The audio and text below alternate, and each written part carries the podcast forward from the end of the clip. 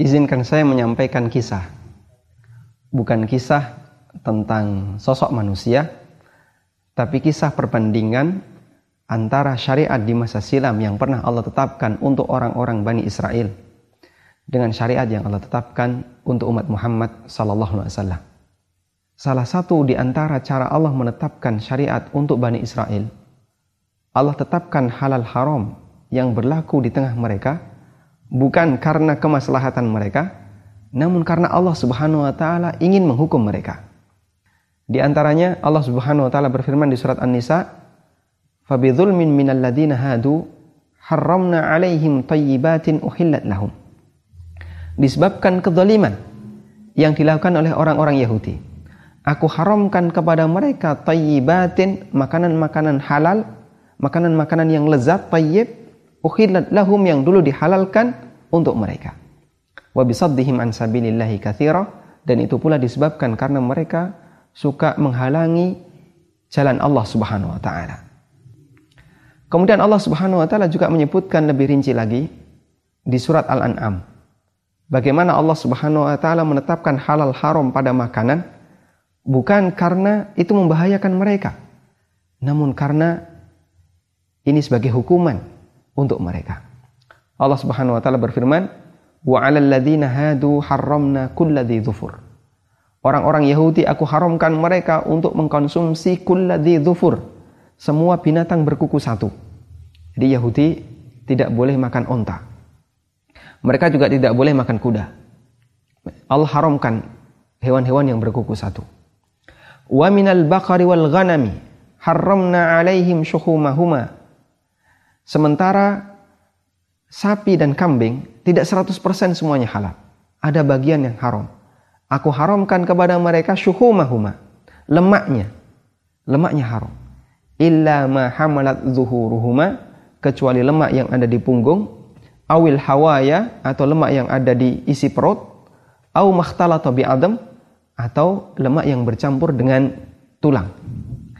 Kemudian Allah mengatakan, "Dzalika jazainahum bi baghyihim wa innala sadiqun." Itu adalah balasan yang aku berikan kepada mereka, orang-orang Yahudi, bi baghyihim disebabkan kezaliman yang mereka lakukan, wa innala sadiqun dan kami benar, tindakan kami benar dalam melakukan hal ini. Artinya Allah Subhanahu wa taala tidak mendolimi mereka. Karena memberikan balasan untuk orang yang dolim bukan kedoliman. Baik. Ini syariat yang pernah Allah tetapkan untuk orang-orang Yahudi. Allah tetapkan untuk mereka syariat yang serba repot, yang serba sulit, masalah halal haram. Allah buat mereka sangat kerepotan, bukan karena untuk kemaslahatan mereka, namun untuk menghukum mereka. Berbeda dengan syariat Nabi Muhammad sallallahu alaihi wasallam. Allah Subhanahu wa taala meniadakan setiap bentuk kesulitan dan kesusahan dalam syariat Muhammad sallallahu alaihi wasallam. Allah jadikan syariat Muhammad sebagai syariat yang paling mudah. Di antara dalilnya Allah berfirman, "La yukallifullahu nafsan illa wus'aha." Allah Subhanahu wa taala tidak akan membebani seorang jiwa melebihi dari kemampuannya. Allah Subhanahu wa taala juga berfirman, "Wa ma ja'ala 'alaikum fid dini min haraj." dan Allah Subhanahu wa taala tidak menjadikan kesulitan dalam agama. Bahkan Allah Subhanahu wa taala jadikan syariat Muhammad sallallahu alaihi wasallam sebagai rahmatan lil alamin. Rahmat bagi seluruh alam. Wa ma arsalnaka illa rahmatan lil alamin. Tidaklah aku mengutus dirimu wahai Muhammad kecuali sebagai rahmat bagi seluruh alam. Allah Subhanahu wa taala juga menyebutkan karakter syariat yang dibawa oleh nabinya. Allah cerita di surat Al-A'raf bahwa halal haram yang ditetapkan oleh nabinya itu bukan dalam rangka menghukum namun halal haram yang ditetapkan karena ini untuk kemaslahatan manusia. Nabi SAW hanya menghalalkan yang tayyib, yang baik dan beliau mengharamkan yang khabith, yang menjijikkan.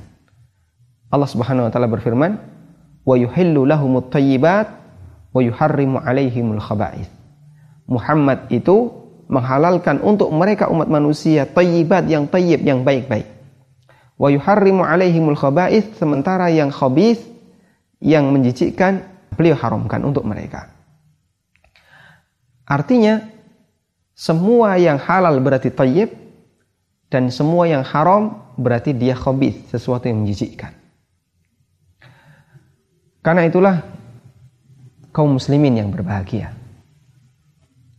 Seharusnya kita merasa malu ketika Allah Subhanahu wa taala jadikan kita sebagai umat Muhammad sallallahu alaihi wasallam Allah berikan untuk kita syariat yang sangat ringan namun kita masih berusaha untuk menawarnya. Seharusnya kita merasa malu ketika Allah Subhanahu wa taala menunjuk kita sebagai umat Nabi sallallahu alaihi wasallam. Allah berikan untuk kita syariat yang sangat mudah. Namun kita masih berusaha untuk mencari celah keluar darinya. Tidak bisa kita bayangkan. Andaikan orang yang suka menawar semacam ini, dia adalah manusia yang dihidupkan di zaman Bani Israel, di zaman Nabi Musa alaihissalatu wassalam. Yang diberikan oleh Allah subhanahu wa ta'ala syariat yang sangat berat mungkin dia akan lebih banyak lagi untuk menawar dan menawar. Coba kita cari dalam syariat yang diturunkan oleh Allah Subhanahu wa taala untuk umat Muhammad SAW. Sebutkan satu di antara syariat Nabi Muhammad SAW, satu saja yang Allah turunkan dalam rangka menghukum kita. Jawabannya kita tidak bisa menjumpainya. Kita tidak pernah menjumpai adanya satu syariat yang Allah turunkan untuk menghukum kita. Mungkin ada orang yang menjawab, itu ada hukuman rajam, ada hukuman cambuk, ada potong tangan, bahkan ada kisos, ada hukuman menghilangkan nyawa. Bukankah itu semuanya hukuman? Jawabannya benar itu hukuman. Namun Allah turunkan ini sebagai hukuman untuk pelaku tindak kriminal, bukan hukuman untuk umat manusia.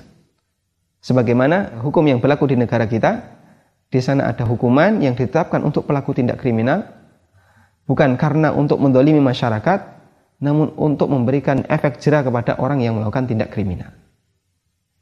Sekali lagi, perbedaan syariat yang Allah turunkan untuk Bani Israel dan untuk umat Muhammad SAW sangat jauh. Terkadang di tengah Bani Israel Allah turunkan syariat kepada mereka bukan karena untuk kemaslahatan mereka, namun untuk menghukum mereka. Tapi dalam syariat Muhammad SAW, Allah turunkan syariat itu semuanya untuk kemaslahatan manusia dan tidak ada satupun syariat yang Allah turunkan untuk menghukum mereka. Semoga Allah Subhanahu wa taala menjadikan kita manusia yang selalu berusaha untuk tunduk dan taat kepada syariat Allah yang sudah sangat ringan jika kita bandingkan dengan syariat yang pernah Allah terapkan untuk umat-umat sebelum kita.